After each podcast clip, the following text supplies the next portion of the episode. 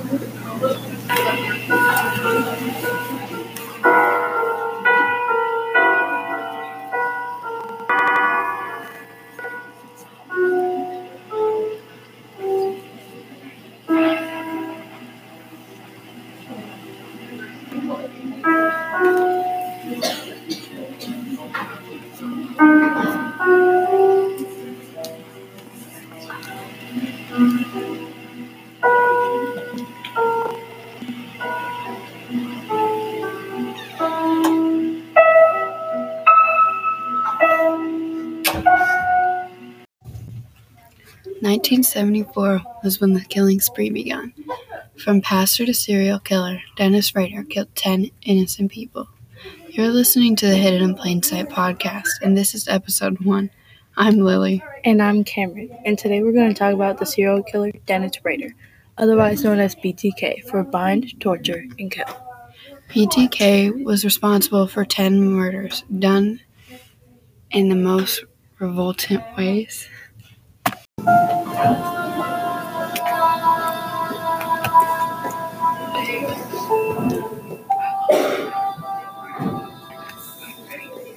Dennis Rader was around 29 years of age when he claimed his first victims. On January 15, 1974, at around 7 p.m., Rader broke into Joseph and Julie Otero's household. He walked in with the family at gunpoint and forced them into Mr. and Mrs. Otero's bedroom. Rader then proceeded to tie both parents and their two children, Joseph II and Josephine.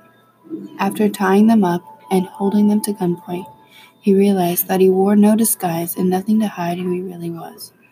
So he then strangled Mr. Otero and Joseph II in a plastic bag. Since this was the first time he had ever killed anyone before, when he first strangled Mr. Otero, he had only knocked him out. So he was shocked to find Mr. Otero still alive after he had strangled him.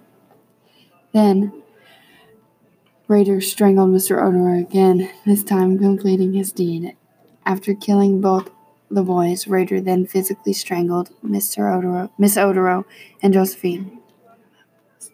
After killing the family, Rader left the Otero household and continued on with his life, as though nothing had ever happened. He went home and continued on with his everyday life.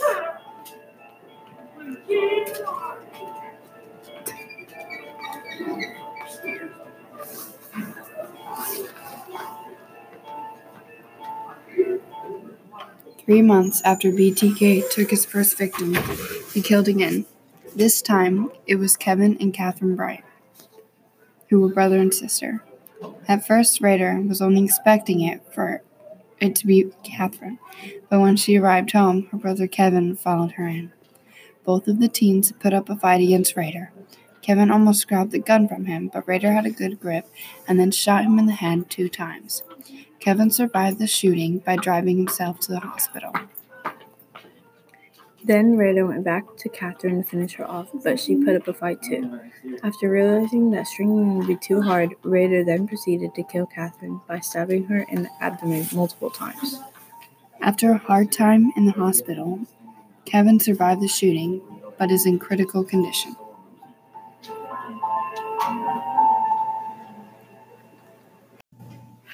On April 4, 1974, Catherine Bright becomes BTK's victim number five. He entered the home when he knew she was away because he knew her routine. What he didn't count on was her bringing her younger brother in. Both her and her brother Kevin, they come into the front door and they come upon this intruder. He initially has uh, has Kevin bind uh, uh, Kathy to a chair, and then he takes Kevin to another room and he's having Kevin get on the ground, and Kevin will uh, turn and, and start to, to fight him. And ended up being shot twice and strangled. But he survived and was able to run out, um, flag down a car in traffic. When Kevin left the house, Rader knew he didn't have the time that he would want to have. And so he ended up stabbing Catherine Bright many times. Of course, by the time the first officers arrived, the killer was gone and Catherine was taken to the hospital, and she dies about four hours later. Kevin Bright was a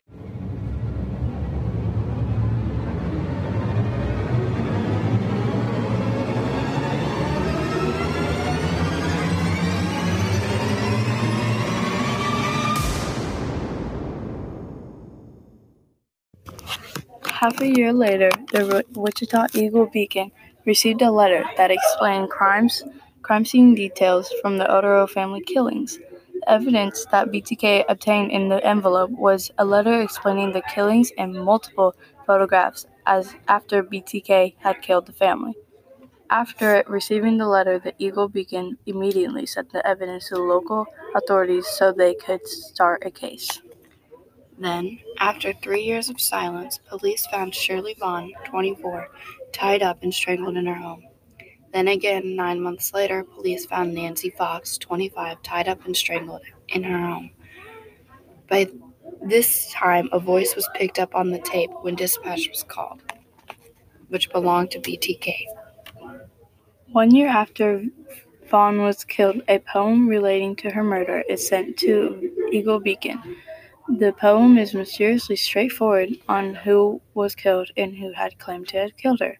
One month after the Eagle Beacon receives the poem, KAKE gets news that BTK claims responsibility for killing Vaughn and Fox. Along with the news of Vaughn and Fox, BTK also states he had killed a yet another person. Authorities had not known about this unnamed victim. Then, after two long years of suspicion, police announced to the public that there is a serial killer at large and to be aware. The little town in Kansas went quiet. For nine years, BTK laid still and nobody was killed. The police still found nothing on Rader. Then, after the long awaited years, BTK strikes again. Vicki Wegerle is strangled in her home at age of 28.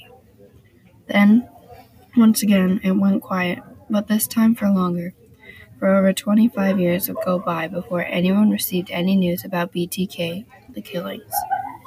Finally, in March of 2004, a letter arrives at the Eagle Beacon containing photos of Wegerle's driver's license and her body.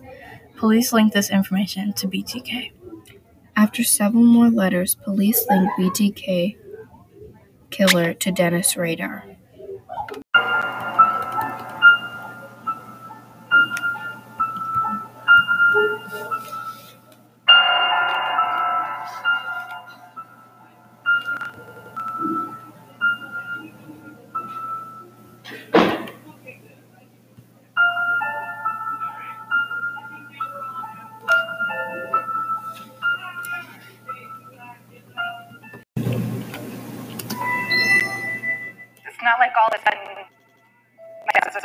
Killer. Like you're told it, you're running these things through your head. You're seeing these violent images online, reading about these violent crimes that took place. Like it doesn't add up. Those little things kind of click in place, and that reality starts hitting. But you don't want to accept it.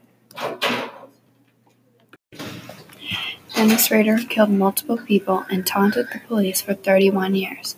He made a small mistake and turned himself in on accident. If he had not made that mistake, he would still be going on with his normal life in his second life as a serial killer.